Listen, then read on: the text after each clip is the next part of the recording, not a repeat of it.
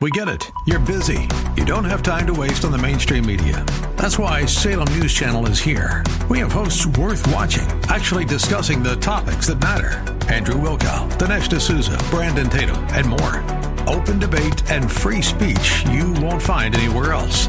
We're not like the other guys. We're Salem News Channel. Watch anytime on any screen for free 24 7 at snc.tv and on Local Now, Channel 525. What kind of relationship will define us in all eternity? God will be our Father God, and we will be His children. Welcome to Reaching Your Heart. Pastor Michael Oxentenko will be here in just a moment with today's message. You know, here at Reaching Your Heart, we believe that God answers prayer. If you need prayer, please call us today at 888 244 HOPE.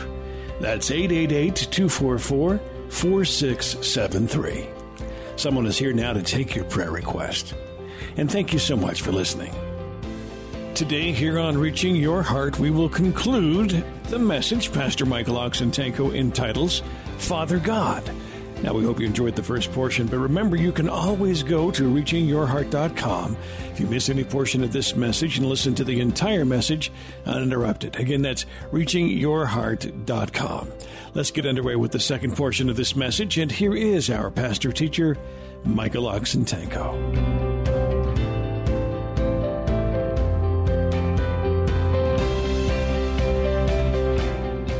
And so, on the bosom of his father, he imprinted, he grew in the security of his Father. Christ came from the bosom of the Father, whatever that is. He came from love to us. There was no lack of it, it was full and finished for him, it was there.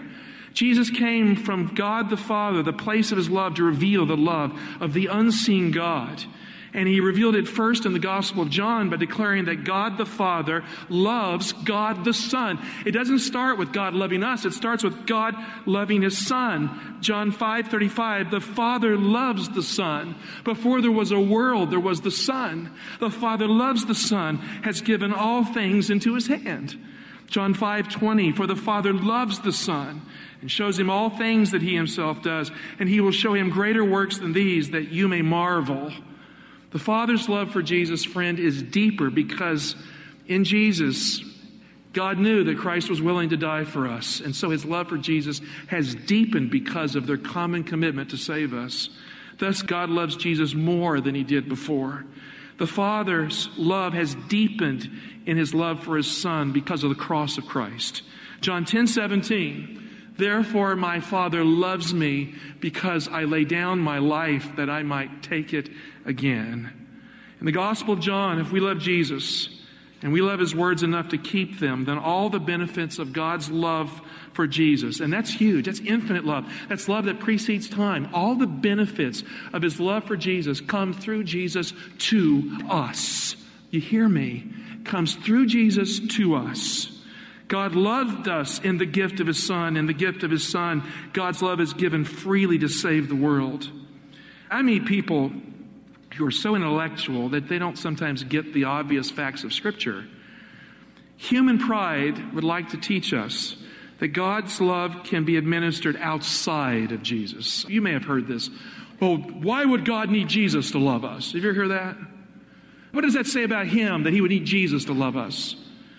Well, friend, I got news for you. God loved Jesus before you ever showed up. And so God chooses to love you in Jesus. That's his choice and prerogative. The miracle is that we're loved, right? But only in Christ.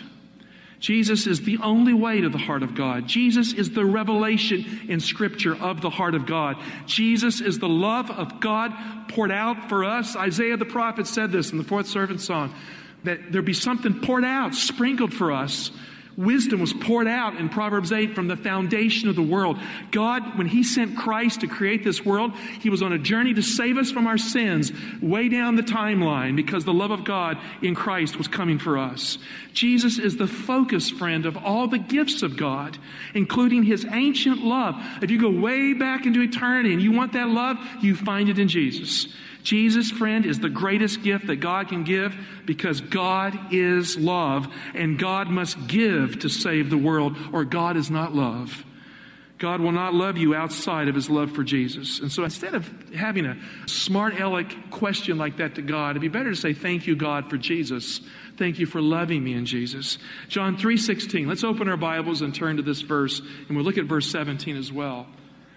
The Bible says, For God so loved the world, cosmos, the created order, that he gave his only begotten Son. And then it gets personal, that whoever believes in him should not perish, but have what?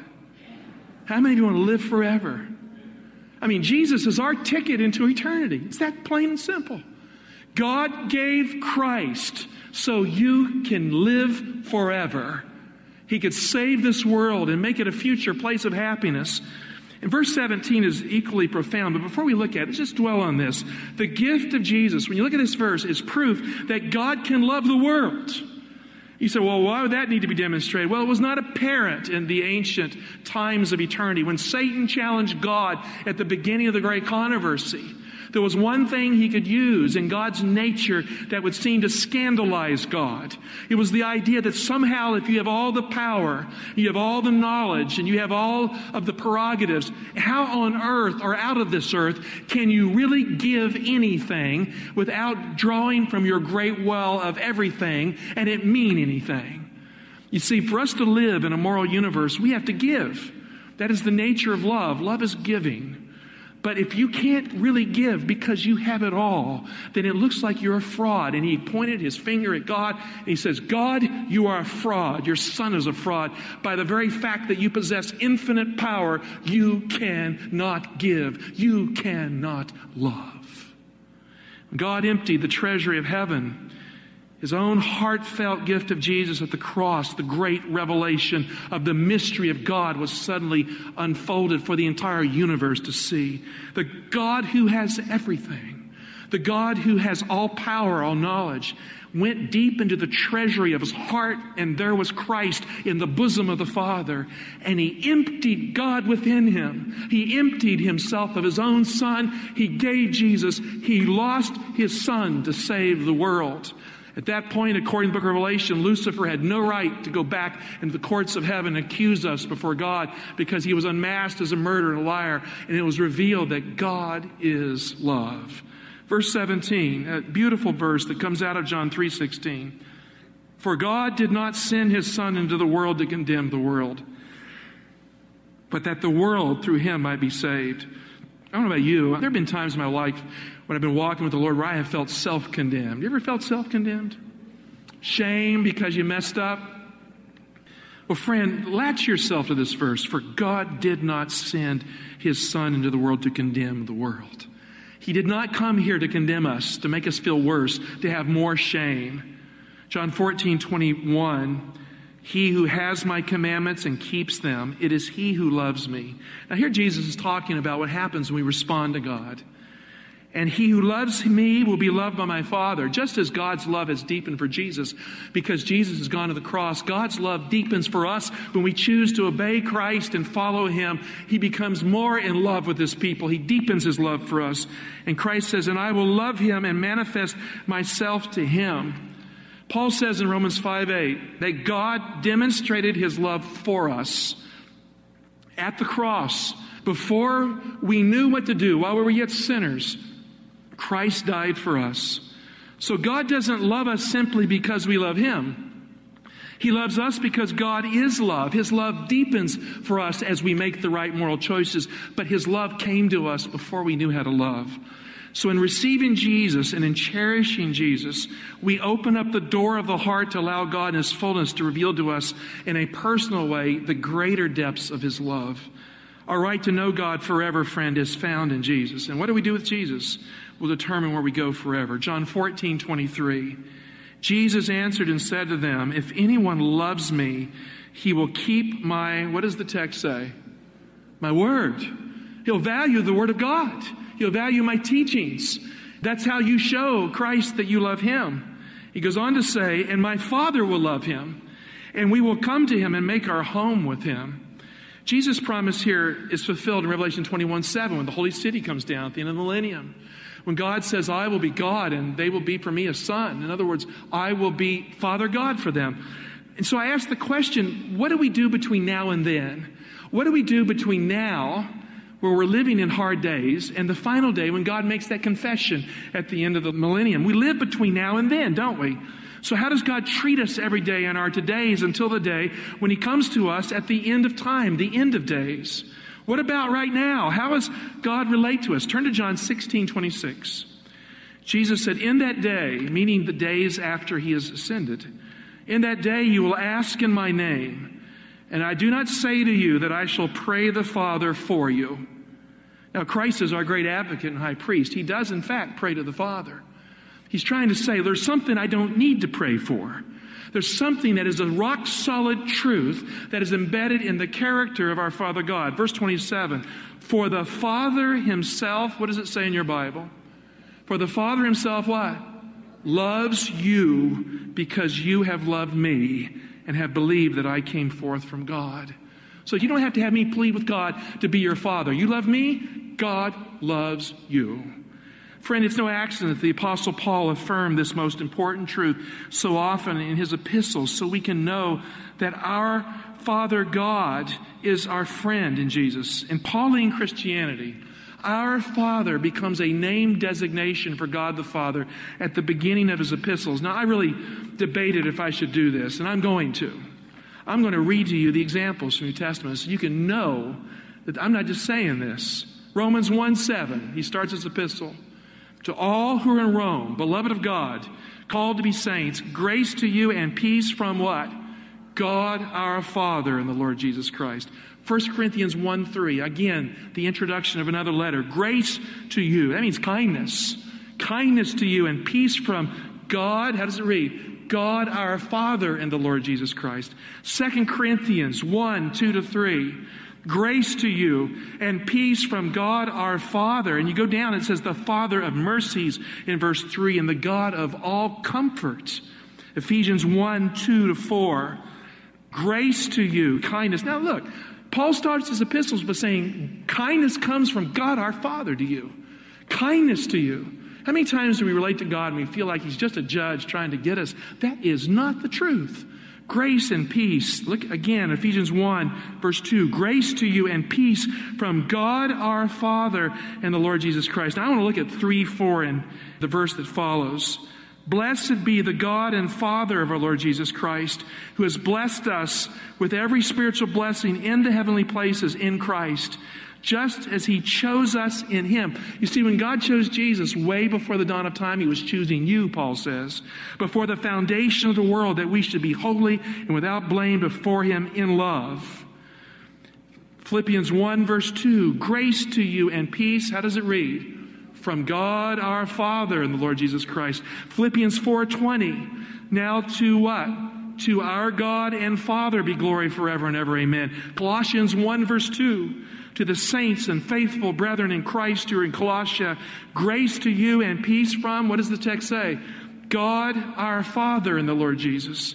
1 Thessalonians 1, 2 to 3. We give thanks to God always for you all, making mention of you in our prayers, remembering without ceasing your work of faith, labor of love, and patience of hope in our Lord Jesus Christ in the sight of our God and Father 1 Thessalonians 3 12 to 13. May the Lord make you increase and abound in love to one another and to all just as we do. In other words, how do we get the love in the church? Here's how.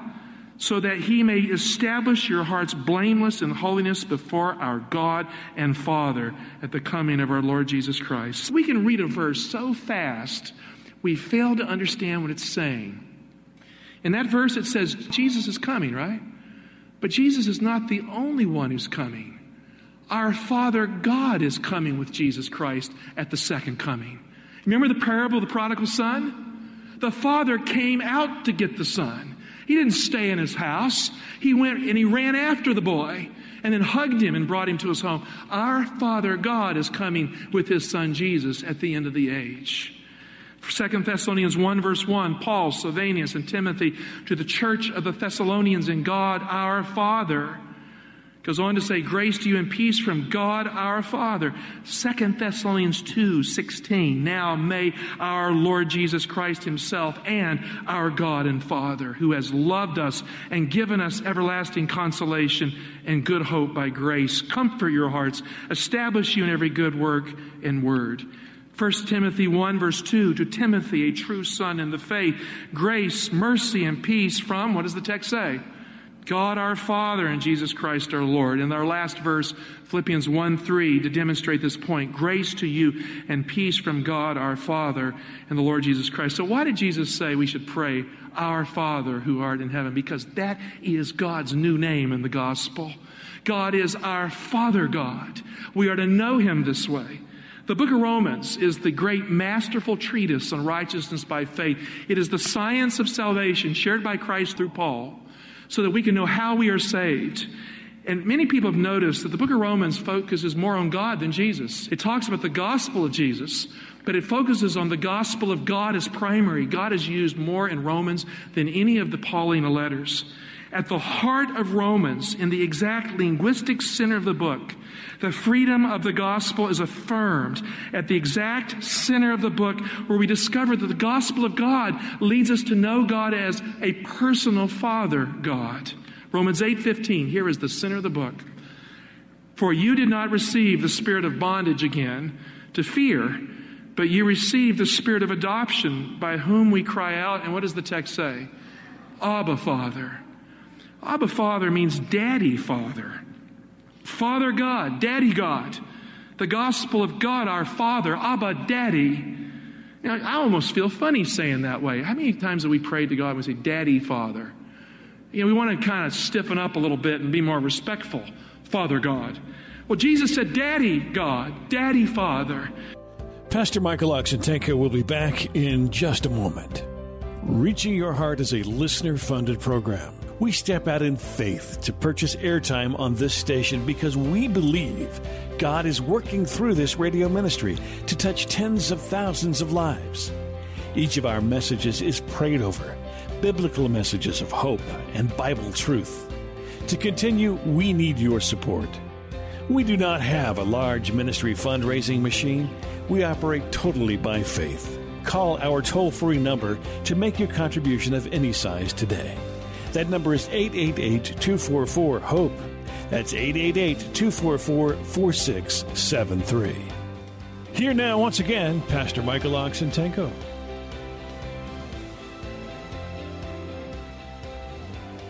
Through the Spirit, when we are struggling in our Christian experience, it is in that cry from within we call out to God as Abba, Daddy, Abba, Baba, Baba. That's what a baby says after it's born. It's the primordial sounds of innocence. Abba, Baba, Baba, Dada, Father. These are the words Jesus used in the Garden of Gethsemane as he reconsecrated his soul to die for our sins. He said, Abba, Father, not my will, but yours be done. The Spirit of Jesus given to us bears witness that we are children of God.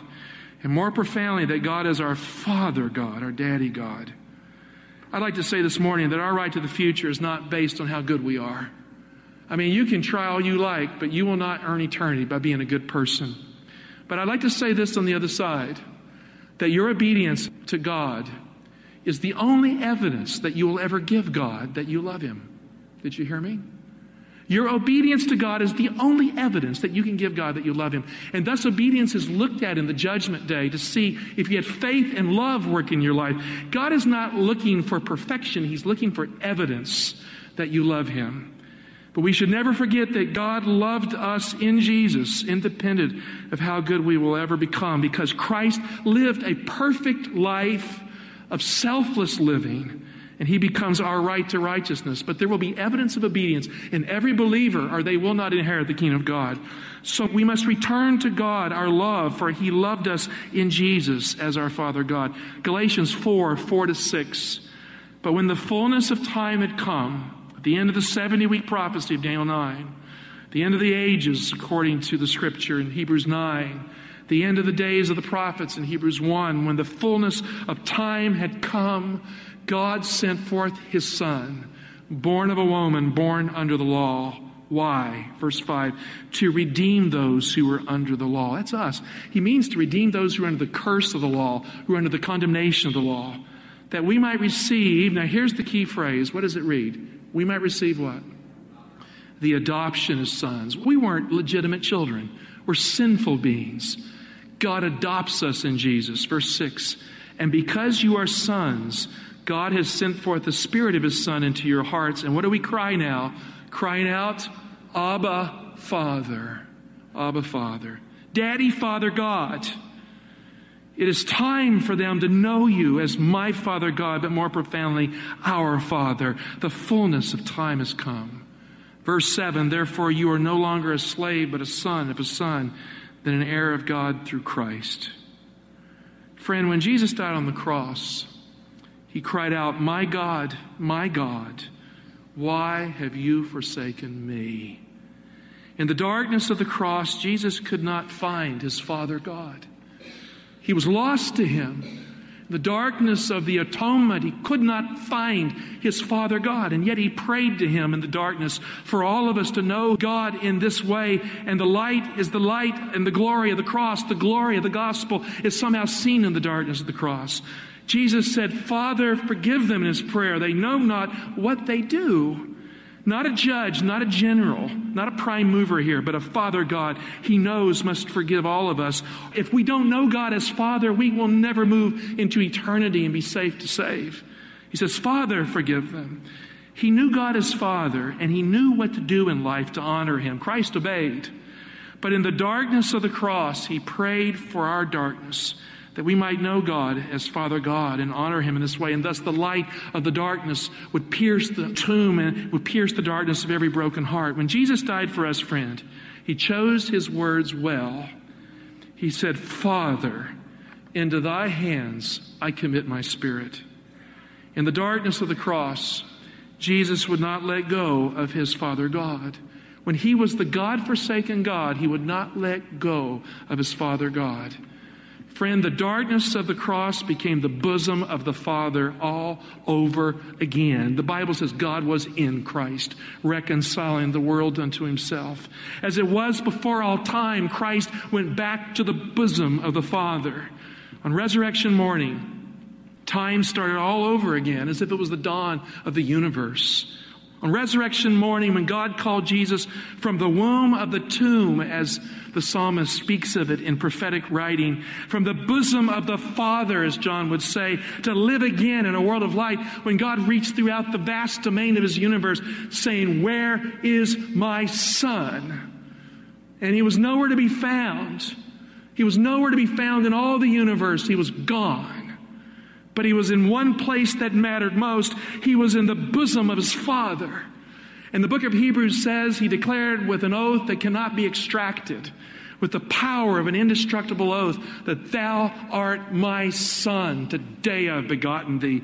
And on that day, Jesus came forth from the tomb. Friend, when Jesus bore the sins of the world, our sins, Paul is clear God was in Christ, plunging into the darkness to save us all.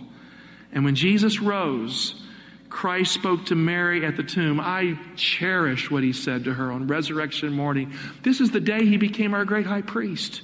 Here is what he said. At the tomb, she was weeping for the Christ who cared. There was an empty crypt. And she wanted to know if God cared. She had lived a life of disappointment. Jesus had given her her dignity back. Jesus had forgiven her. And she wanted more of Christ even in death. John 20, 16 to 18, Jesus said to her, Look like the gardener, Mary. Now, Mary's name in Hebrew means my bitterness. Mara, Marie, my bitterness. Jesus was her joy, and she turned and said to him, Rabboni, which is to say, teacher. She recognized him. Jesus said to her, Do not cling me. In the Greek, do not keep on clinging to me. Don't hold on to me. For I have not yet ascended to my Father, but go to my brethren and say to them, I am ascending. This is Sunday morning. Why is Christ gone for most of the day? He's telling us here, I am ascending to my Father and your Father, to my God and your God. I'm going up. Mary Magdalene came and told the disciples that she had seen the Lord. And then it says this, and that he had spoken these things to her. I mean, Christ only said a few things. I am ascending to my Father and your Father, to my God and your God. Words of life and friendship, words of family that really matter. My Father and your Father, my God and your God. She said, He spoke these things to me, Father God. That's what He said, Father God. Resurrection morning, Father God. Isn't it beautiful that God is in Jesus, our Father God? God bless you. Well, that will complete Father God. Thank you so much for listening today to Reaching Your Heart. And don't forget that you can always find these messages online at reachingyourheart.com. That's reachingyourheart.com. Have you ever wondered what happens five minutes after death? Do you long for the assurance of eternal life? Is there a longing in your heart for something beyond this life? Dark Tunnels and Bright Lights by Mark Finley is the message of hope that you need. This book presents the real truth about life after death, and it is more amazing than you can imagine. Call for your copy today. Here's the information you need. The telephone number is 855 888 4673. 855 888 4673. 855 888 HOPE. Or you can go to the website reachingyourheart.com. Call for your copy today. The book is yours for a donation of any size, and remember that your donations help to keep this ministry on the air. And we thank you for your support. And we hope that you'll join us again next time we get together for another edition of Reaching Your Heart.